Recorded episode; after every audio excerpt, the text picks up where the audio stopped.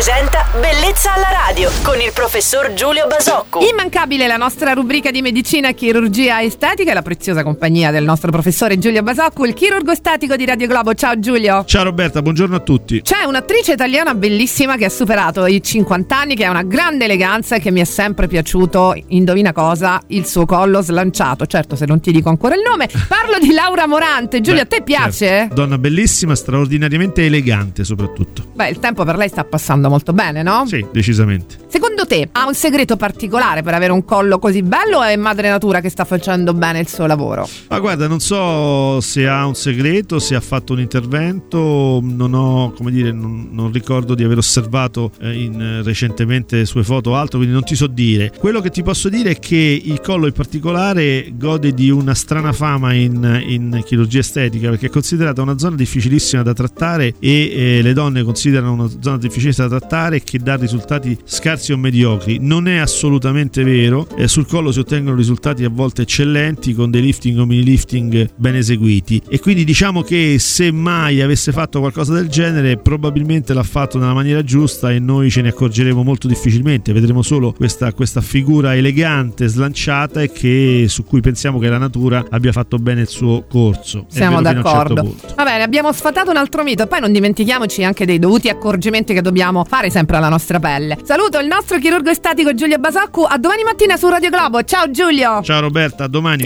Bellezza alla radio.